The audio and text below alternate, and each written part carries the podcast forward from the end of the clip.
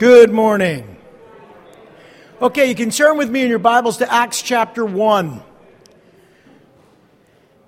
In last week's study, we saw very clearly that the Lord had promised to send the Holy Spirit. And that when He would send the Holy Spirit, that He would make His disciples and apostles witnesses in Jerusalem, Judea, and Samaria, and to the ends of the earth. And you know, they needed to do one thing that we have such a difficult time doing. They needed to wait. They needed to wait for God to give them what they needed to be the people that God had called them to be. Now, you all know this, it's very difficult to wait. But that's exactly what God called them to do. And what we're going to see today is the one event that was recorded between Jesus' promise and his ascension and the outpouring of the Holy Spirit. I think what you'll see is Peter standing up and doing something that God hadn't called him to do. He certainly wasn't waiting to get things started. He started to jump in, as Peter was so prone to do, with both feet. And I think the lesson, the overwhelming lesson for us today is a very simple one. When God says wait, wait. When God says wait, we what?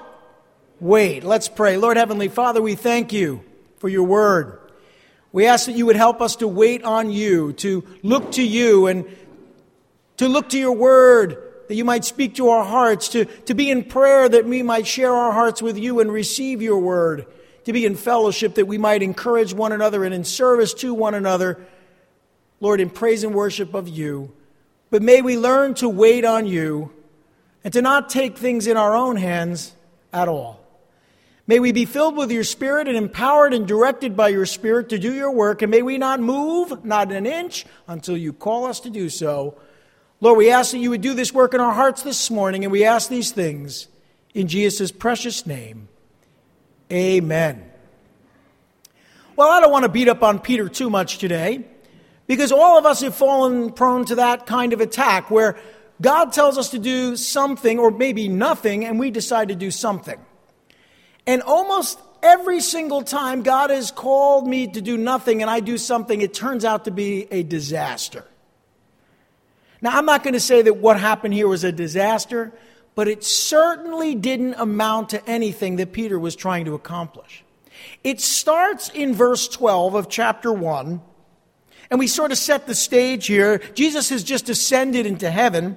And we read in verses 12 to 14 that then they, that is the disciples, returned to Jerusalem from the hill called the Mount of Olives, a Sabbath day's walk from the city. And when they arrived, they went upstairs to the room where they were staying, and those present were Peter, John, James, Andrew, Philip, and Thomas, Bartholomew and Matthew James, son of Alphaeus, Simon the Zealot, and Judas, son of James.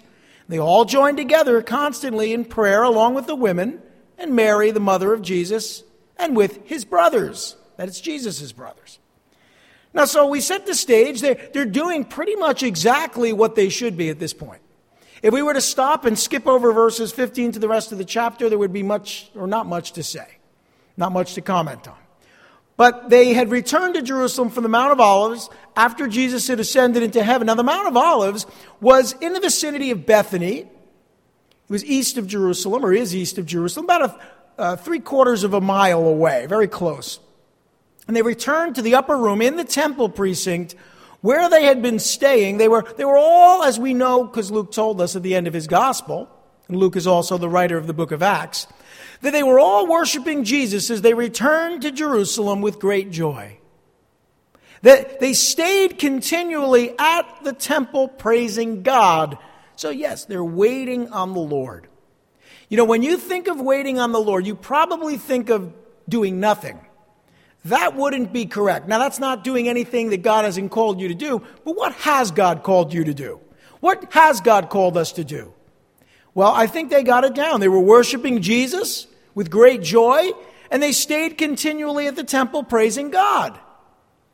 There's certainly no reason they couldn't do that. In fact, they were commanded to do that. that that's, that's the heart of a worshiper towards God.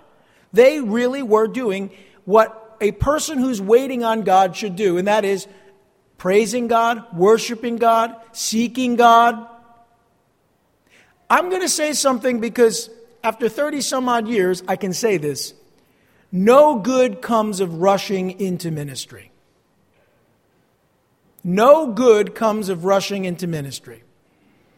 The best ministry is the one that is born out of prayer, praise, and devotion to God. I'm going to go so far as to say if you're thinking about doing something for God, stop right there. Stop thinking about it.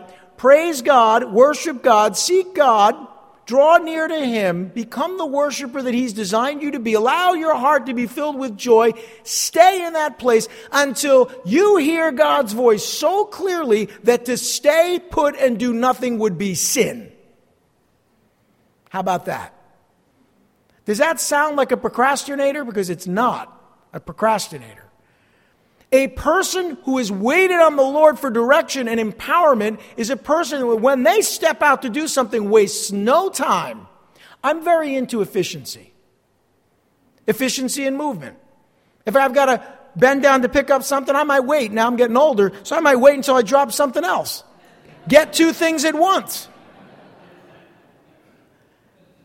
I'm into efficiency. I, I don't want to do something. I hate doing things twice. You, you, know, when I take care of something and I check it off my list, I'm a notorious list checker, and it comes off my list, I think, ah, oh, I feel so good. You know, it's great. And then something happens, and someone will call me, or it comes back, the email comes back, or it, it's not finished. I get angry because, wait a minute, I took care of this. I hate doing things twice. I'd rather do 10 things once than one thing twice. I am very much into efficiency, and so is God. So is the Holy Spirit. He doesn't want you running around in circles like a chicken without your head.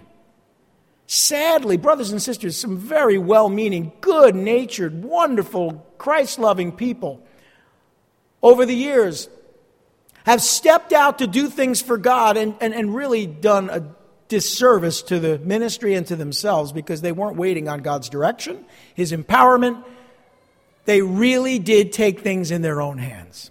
Okay, we don't want to do that. We know that. They weren't at this point, and oh, we love Peter. And by the way, you know, he's the hero of the rest of this book, but for now, he hasn't been filled with the Spirit. And you're going to see a marked difference in the person that's filled with the Holy Spirit and the person who's not.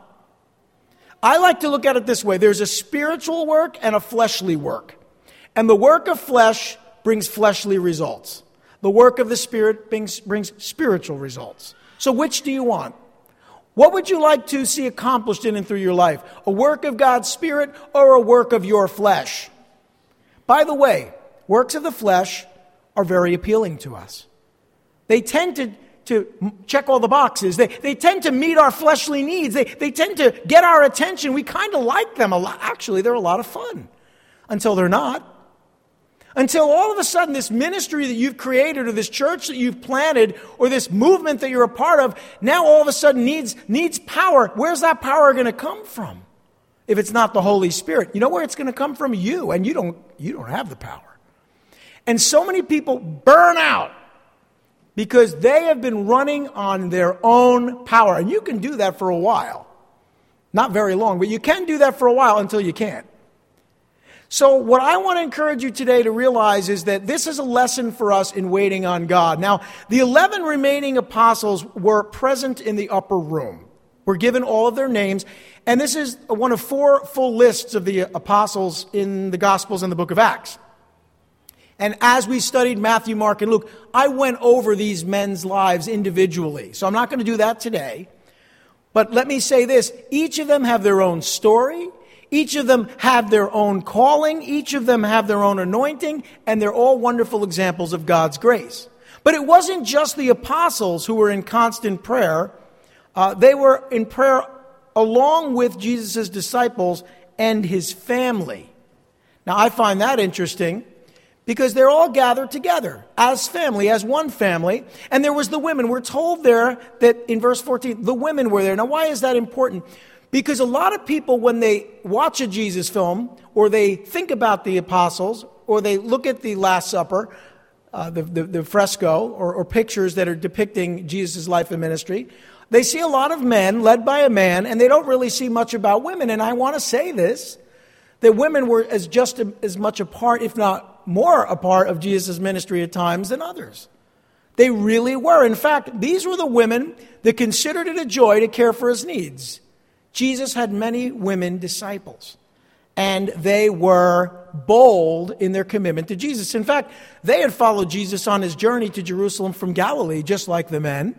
They had followed Jesus as he was led out of the city to be crucified. They were there. The apostles were not, at least most of them. They had stood near the cross during Jesus' crucifixion. They had followed Joseph of Arimathea and saw the tomb and how Jesus' body had been laid in it. They watched as the tomb was sealed. They had gone home to prepare spices and perfumes before the Sabbath. They had arrived at the tomb very early in the morning on the first day of the week. Nowhere in any of those accounts was one of the disciples or apostles present. They had discovered that the stone had been rolled away. They, they'd, they had seen an angel when they arrived at the tomb. This all happened to them, and they're there in the upper room. They entered the tomb. They couldn't find Jesus' body. They encountered angels inside the tomb, and then they were commissioned as messengers of the resurrection as well. In fact, before the men. So, why do I say that? Just to give you a perspective that this gospel message is to be preached by all, men and women, followers of Christ. Amen? Now, also, Jesus' mother Mary was there. She was among the disciples. Now, look, let's talk about Mary for just a minute because she clearly knew that she had given birth to the Son of God. You can't read Matthew 1 and 2 and Luke 1 and 2 without knowing that she knew. And she had approached Jesus, you'll remember, when they ran out of wine at the wedding in Cana in John 2. Uh, she knew Jesus was and is the Son of God. She knew that he had the power to do all things. She knew that, and it's obvious. There were times where she didn't approve of his behavior, but she stood near the cross during his crucifixion. And when I say she didn't approve of his behavior, she didn't want anything bad to happen to him. She cautioned him against doing things that might get himself in trouble. You understand that? You all, I assume most of you have moms, right? So you know what? The thing is, Jesus, at that point, asked his cousin John to care for her after his death. And so she's in the care of John. Where's John? In the upper room. Where's Mary? With John in the upper room. And so is his, so are his brothers. So his family is there. Now, Jesus' brothers are interesting because they were among the disciples and they became disciples. In fact, one of them, James, became an apostle. Joseph and Mary had other children together after the birth of Jesus. I know that freaks some people out. If you look at the command, they, they, Mary was supposed to remain separate from Joseph until after the child was born. And after that, they lived as any married couple. They had a family, and there were other children. They're mentioned in the Gospels. I'll point out Matthew 13, 55, where we are told they had four sons. We're even given their names James, Joseph, Simon, and Judas. And that Judas is the Judas who's known for writing the book of Jude. And James is the one who wrote the book of James. Okay, so yeah, important people in the early church. They also had at least three daughters because when they talk about his daughters, they say all of his sisters, or excuse me, uh, Jesus' sisters, Joseph and Mary's daughters. Uh, though we don't know their names, when it speaks of Joseph and Mary's daughters, uh, they say all of his all of, all of their daughters or all of Jesus' sisters. So we know that there were more than two. We don't know how many, and we don't know their names. But Jesus' brothers did not believe that he was the Son of God before his resurrection. That we're specifically told in John's Gospel. In fact, there was a moment where they tried to take him into custody for fear that he had lost his mind. And what, what they mean by that is he was saying things and doing things that would get himself killed, or at least thrown in prison, especially after what happened to John, his cousin.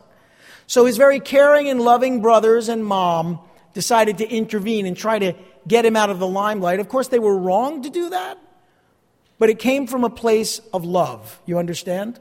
They didn't hate Jesus. They were concerned about him. They didn't understand. And the brothers didn't believe that he was the Son of God. So, they had tried to take him into custody. Of course, they, they didn't, and they didn't approve of his behavior at times, but they loved their brother. Mary loved her son. Now they know and understand that he's not just their family member, but the Son of God. And in fact, we're told in 1 Corinthians chapter 15 verse 6 that Jesus appeared to his brother James after his resurrection, probably his oldest brother. He appeared to him after his resurrection. Why would that be important? James went on to become one of the pillars of the church and the writer of the book of James. So that was an important moment. And I'm not sure what happened. We're not told. We're just told that as the resurrected Christ, he appeared to James. I believe later on, when Jesus appeared to over 500 at one time, also recorded in 1 Corinthians, that his other brothers were there. They had all seen the risen Christ. So, having seen him, they believed. Now, it's at this moment when all of these very loving people, very wonderful saints, are gathered together praising God, worshiping God, doing exactly what Jesus told them to do, that Peter decides something needs to be done. I'm not sure if it's because he wanted to round out the number 11 to 12 apostles, or because he felt that something had to be done, or because he felt, well, Jesus did say I was supposed to lead this bunch. I, I better put out some type of an executive order. I better do something. I'm not sure what motivated Peter, but we've seen Peter before say exactly what he's thinking and do exactly what he wants to do without thinking. And I think this is another example. In fact, I want to read verses uh, 15 through 17 to show you where Peter's mind is. And now, Peter's not a bad person. And, and there are a lot of people who start ministries and try to do a work for God. They're not bad people. Some are selfishly motivated. But Peter's not a bad person. He's just doing something that he thinks needs to be done and not what God told him he needed to do. And so here's what we read in verse 15. In those days, that is during that time period between the ascension and the baptism of the Holy Spirit, about a 10 day period, in those days, Peter stood up among the believers, a, a group numbering about 120, and said, Brothers, the scripture had to be fulfilled which the Holy Spirit spoke long ago through the mouth of David concerning Judas, who served as guide for those who arrested Jesus. He was one of our number and shared in this ministry. Now, so far, he hasn't said anything radical. He's just basically said, well, this is what happened. That's his premise for what happens next, or what he recommends or proposes next. But he starts with a statement more than anything else.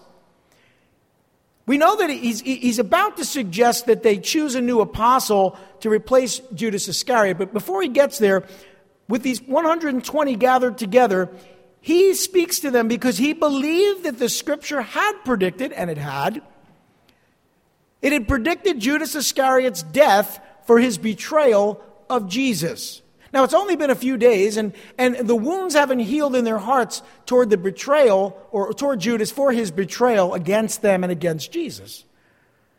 Peter believed that the Holy Spirit had spoken through David about Judas, and indeed he had. And Peter acknowledged that Judas had been chosen by Jesus to be one of his apostles, which he had been chosen. He had been chosen. A lot of people think, well, he was kind of a false apostle. No. He was a real apostle. He was chosen by Jesus.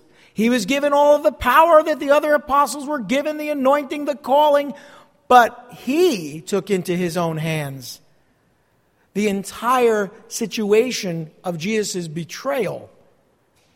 And he gave his heart over to Satan, as we'll see. A little different than what Peter's about to do. But here we, we know that that's all Peter's saying at this point. Well, we know what happened to Judas. We, we know that Judas was chosen by Jesus, but we know that he betrayed Jesus. And, and David predicted it would happen, and, and indeed, we believe that's true. However, now we're given a little parentheses. This isn't something that Peter said. This is something that Luke, the writer of the book of Acts, inserts in his text. It's a parenthetical section, so we'll be able to catch up with what happened to Judas. Have you ever watched a film or a movie or a television series and something had happened, they haven't really described it, and then the screen gets a little fuzzy, the lighting changes, and now you see a flashback of something that took place sometime in the past. And you know that that's where you're at. You're in the past. Well, this is exactly what we learn. Verses 18 through 19, a little gruesome for some of the young people here today. It says, With the reward he got for his wickedness, Judas bought a field. There he fell headlong, his body burst open, and all his intestines spilled out. And everyone in Jerusalem heard about this, so they called that field, in their language, Akeldama, which is the field of blood. That's pretty gruesome. But I imagine that when people told the gospel story, when they, when they shared the ministry of Jesus, even when the apostles would preach, when they got to Judas's betrayal of Jesus, I imagine the tone changed. When they spoke of Judas, when John wrote about Judas, it's pretty clear that they pointed out some things, like no less than five times, John talks about he was a thief, he was wicked, he was possessed. They don't have very flattering things to say about Judas. In fact, has anyone ever met a child named Judas? Have we ever had a baby dedication? Bring little baby Judas up to the. No. I think names like Judas and Adolf are off the table. I don't think that's going to happen anymore. I really don't. So you might say Jude, but Judas, I don't think so. In fact, when you look at the other Judases in the Bible, the book of Jude is Jesus' half brother Judas. And when they mention the other Judas, because how would you have liked to have been the other Judas? There's 12. Then there's Judas Iscariot. And then there's another Judas who's called the son of James. Always Judas, the son of James. Don't get him confused with the other Judas. How would you like to be that Judas? You're Judas? No, no, no, no. Son of James. Son of James, not Iscariot. In fact, here's what happened to him verses 18 through 19. So I think we know that when they spoke of him, when they spoke about him, when things were written about him, it's never flattering. He's always the villain of the story. Okay? So what we learn here is that Luke leaves this portion in here, or puts this portion in here, so we'll know what Judas Iscariot's fate was after his betrayal of Jesus. We have to see what happened to the bad guy, right? So Judas hung himself after Jesus was sentenced to death by the Sanhedrin. Matthew's Gospel, chapter 27, verses 1 through 10, tell us exactly what happened. But here's the background Satan had possessed Judas and prompted him, prompted him to betray Jesus. Judas had agreed to betray Jesus to the chief priests, and he did so for 30 silver coins. 30 silver coins. It wasn't just for the money, but 30 silver coins. Judas was seized with remorse, we're told, when he realized that they had sentenced Jesus to death, which tells us that he was deceived by Satan into thinking that it was a good thing for him to betray Jesus. Apparently, he didn't think that he would be sentenced to death. You can speculate what the motive was on the part of Judas, but that's a fruitless endeavor. I don't like to get into the mind of a serial killer. There are a lot of shows now where they, you know, they want to get into the mind of the serial killer, figure out how that person thinks. I don't want to. And I don't want to get in the mind of Judas because he was possessed by Satan. You give your heart over to Satan, you may think all kinds of crazy things. Whatever he was thinking, after he realized what happened, we're told he was seized with remorse. Not surprisingly. So, Judas returned the 30 silver coins to the chief priests and the elders of the people, and he publicly confessed to them that he had sinned by betraying Jesus. That sounds a lot like repentance to me. And if it had ended there, if Judas had truly repented, who knows how the story would have ended for Judas? But it doesn't seem to be a true and sincere repentance. Because godly sorrow brings repentance that leads to salvation. But worldly sorrow brings death, the scripture says in 1 Corinthians. So what we do know is he was sorry and upset and remorseful, but apparently not truly repentant, even though he publicly confessed to them that he had sinned by doing this thing. That is, he was sorry because it didn't work out the way he wanted it to. The chief priests refused to change Jesus' sentence, and they quickly dismissed Judas. Judas was so distraught by his betrayal of Jesus that he took his own life, and that goes to show you that he really, truly did not believe that he could be forgiven. Satan had twisted this man's heart and mind. So he hung himself, and he died a gruesome death shortly after Jesus was sent to Pilate. I don't think he was around to even hear about the resurrection. I think he was dead long before that. He fell headlong, his body burst open, and all of his intestines spilled out. So, pretty graphic. Whatever he did, he did it in such a way that it was a gruesome, miserable, awful, tragic death. So then the chief priests, they used the 30 silver coins to buy the potter's field as a burial place for foreigners. That is, well, let's buy the field and let's use it as a place to bury people we don't want buried next to us.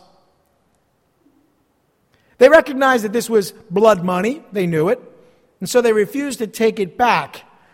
The field that they purchased would be used to bury unclean Gentiles, people they, they hated and despised. So that goes to show you what they thought of the field. It was called the field of blood because it was purchased with blood money. Clearly, everyone in Jerusalem eventually heard all about Judas's betrayal of Jesus, and this was the story that was told. And then Peter jumps back in. We have that little section so we know what happened to Judas. Now, Peter has just made the case that they, they knew that the scriptures talked about Judas. It wasn't a surprise that Jesus was betrayed by Judas. It was all according to plan. That's what Peter has said. Well, what he's about to suggest, he believes is God's plan as well. I beg to differ, but here's what happens. We pick it up then in verse 20.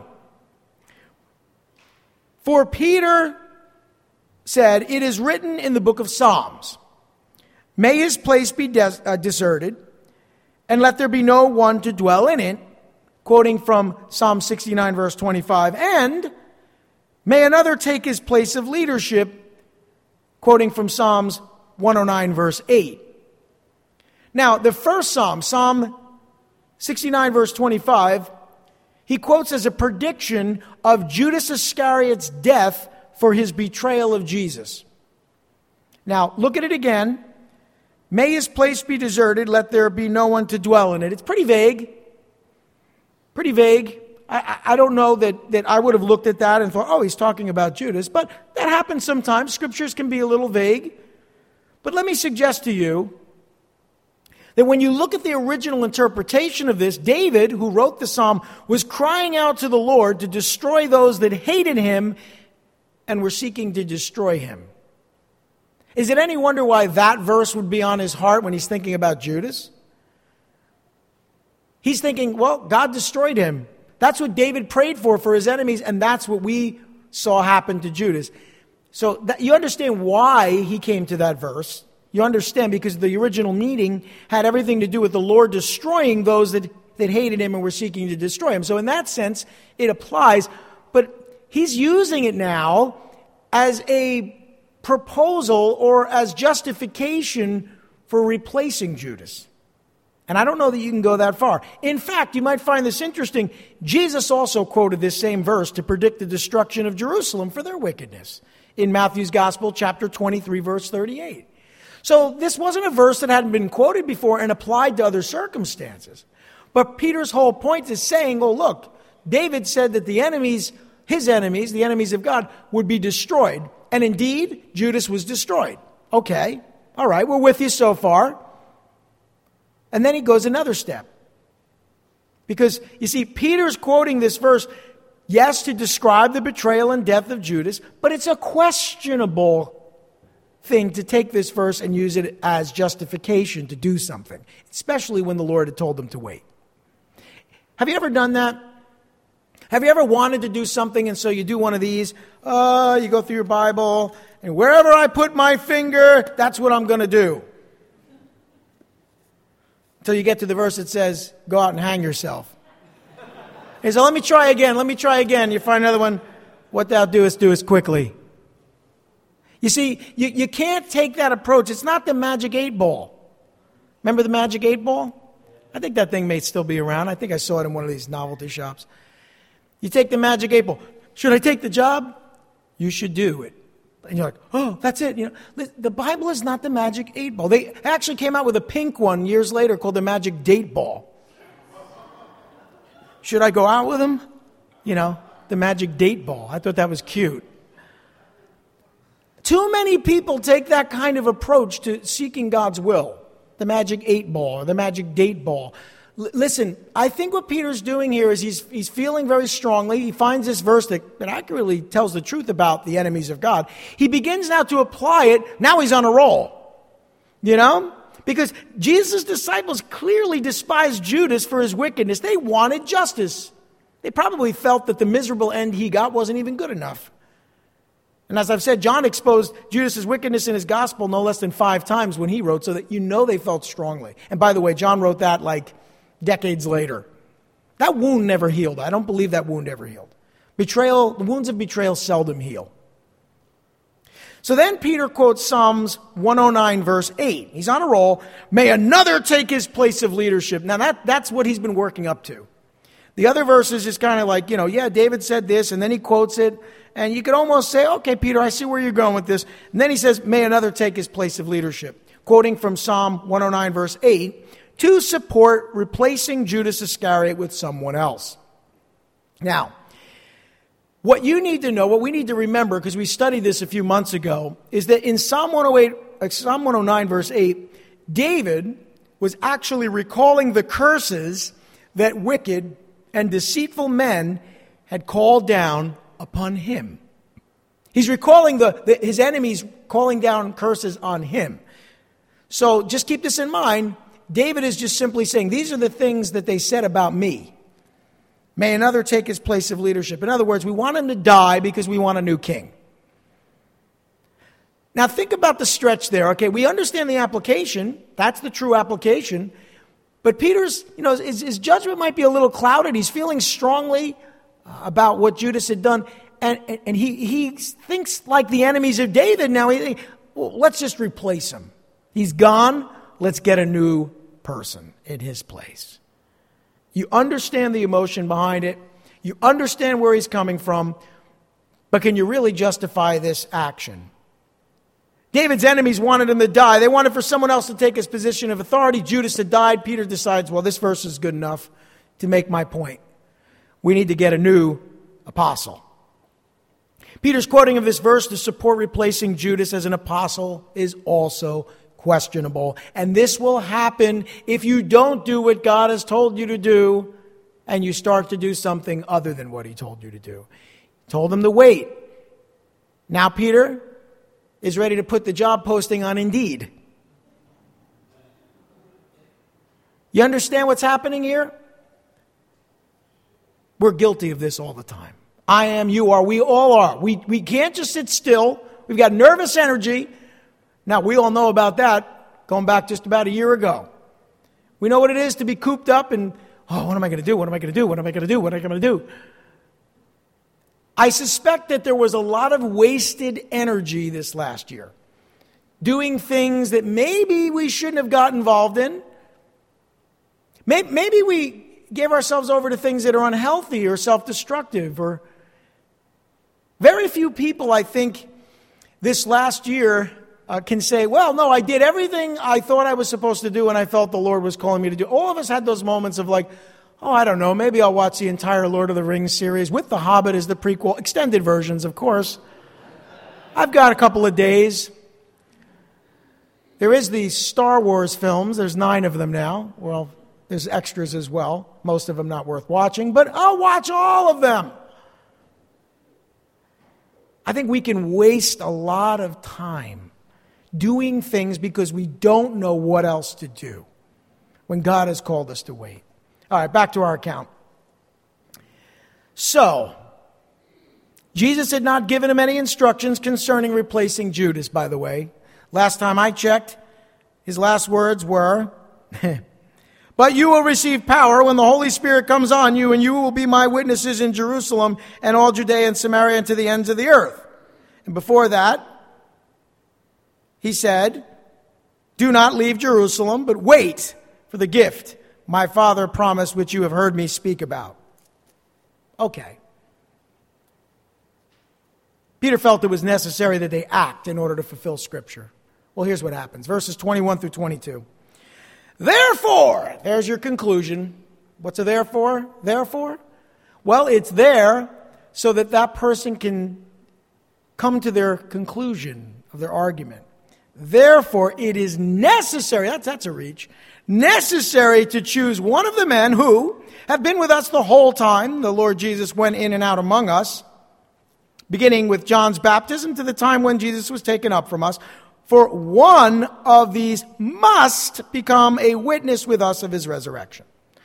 Okay, that's what Peter was working up toward. Peter believed it was necessary for Jesus' disciples to choose a new apostle immediately. Not wait, immediately. Even though if they chose someone, they weren't going to do anything until the Holy Spirit came down anyway, okay? But I want you to note what a work of the flesh looks like. Check this out.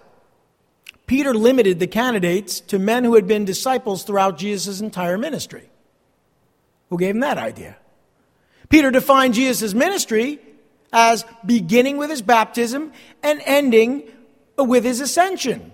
But Jesus' ministry was not over. It was about to begin in earnest when the Holy Spirit would come upon them.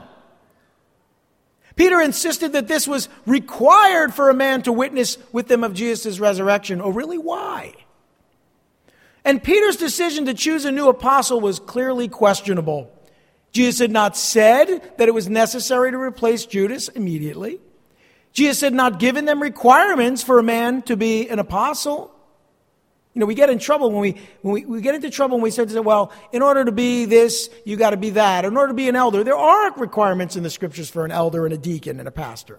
But when we step outside of those, well, you have to have a master's degree. I didn't see that, did you?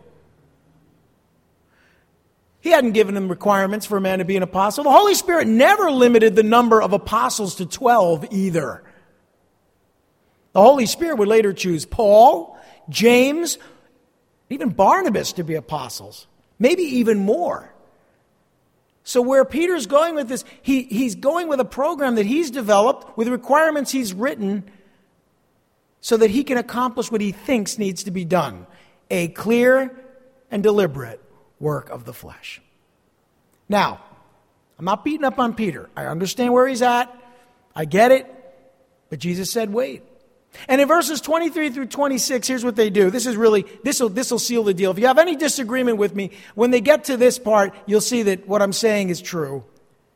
In verse 23, so, I guess they like the idea. They propose two men, Joseph called Barsabbas, also known as Justus, and Matthias. And then they prayed, Lord, you know everyone's heart. Show us which of these two you have chosen to take over this apostolic ministry, which Judas left to go where he belongs. Insert the word hell. Then they cast lots, that is, they rolled dice. They randomly determined. They cast lots, and the lot fell to Matthias. Oh, lucky day. So he was added to the 11 apostles. Now listen, they love Jesus. We love Jesus. But this is how ridiculous it is when we think we know better than what Jesus told us to do. Look, Jesus' disciples perfectly chose Matthias to replace Judas. They proposed, first of all, just two men. No women, two men. They just decided these two men, these were the guys, or one of these two. Let's give God a choice. They proposed just two of these men who met Peter's requirements. Remember the requirements that Peter mentioned, they were his. And then they prayed for the Lord to show them which of these two men the Lord had chosen. Notice they relied on their own hearts. That's when you know you're in the middle of a work of the flesh. When you say something like this, Lord, you know everyone's heart. Yeah, that it's deceitfully wicked above all things. Who can know it? You don't know your own heart. God knows your heart. You don't know your heart. Your heart is wicked. Never do things from the heart. A very wise pastor said to me one time never be motivated by compassion. What? Yeah, never be motivated by compassion. Have compassion, but be motivated by the Spirit of the Lord. Well, anyway, they relied on their own hearts to discern who would become the next apostle, and they mentioned that Judas had resigned his position to go where he belongs. Again, a little, you know, we don't like Judas very much, and I understand why. Then they cast lots to randomly determine which of these two men would replace Judas. Well, we know it's one of these two because we know our hearts. Uh, so, Lord, we're going to give you an opportunity as we roll these dice, as we, you know, cast these lots, to tell us which of these two men are the, is the one that you chose. Now, I'm just going to point out that when Jesus chose the 12, we're told in Luke's gospel, he went up to a mountain, and prayed, and he prayed all night. Can I just make an, an encouraging comment, hopefully? When you're going to make a decision, don't cast lots. Don't, don't use the magic eight ball. You might be much better to just pray all night. You'd be much better off if you just prayed and sought God and waited for God to tell you what to do than to take matters in your own hands. Nothing terrible happened, except nothing happened. A waste of energy, inefficiency, the kinds of things that we can avoid if we seek God and His will. Perhaps they should have done the last thing that Jesus told them to do wait. Let's pray. Lord Heavenly Father, we thank you for this encouraging word today. We ask that you would give us wisdom to know when you're calling us to go and when you're calling us not to, that you would direct us, oh Lord God, that you would show us your way, you would lead us in the way everlasting, that you would fill us with your spirit, empower us. May we be so sure of your direction that to not go in that direction would be sin against you. Lord, we don't want to be guilty of wasting time. Time is short and we want to make the most of it. For the days are truly evil and becoming more so. May each and every one of our hearts be submitted to you, and may you show us those things we are to do, those things which we are called to do for your glory. We ask these things in Jesus' precious name. Amen.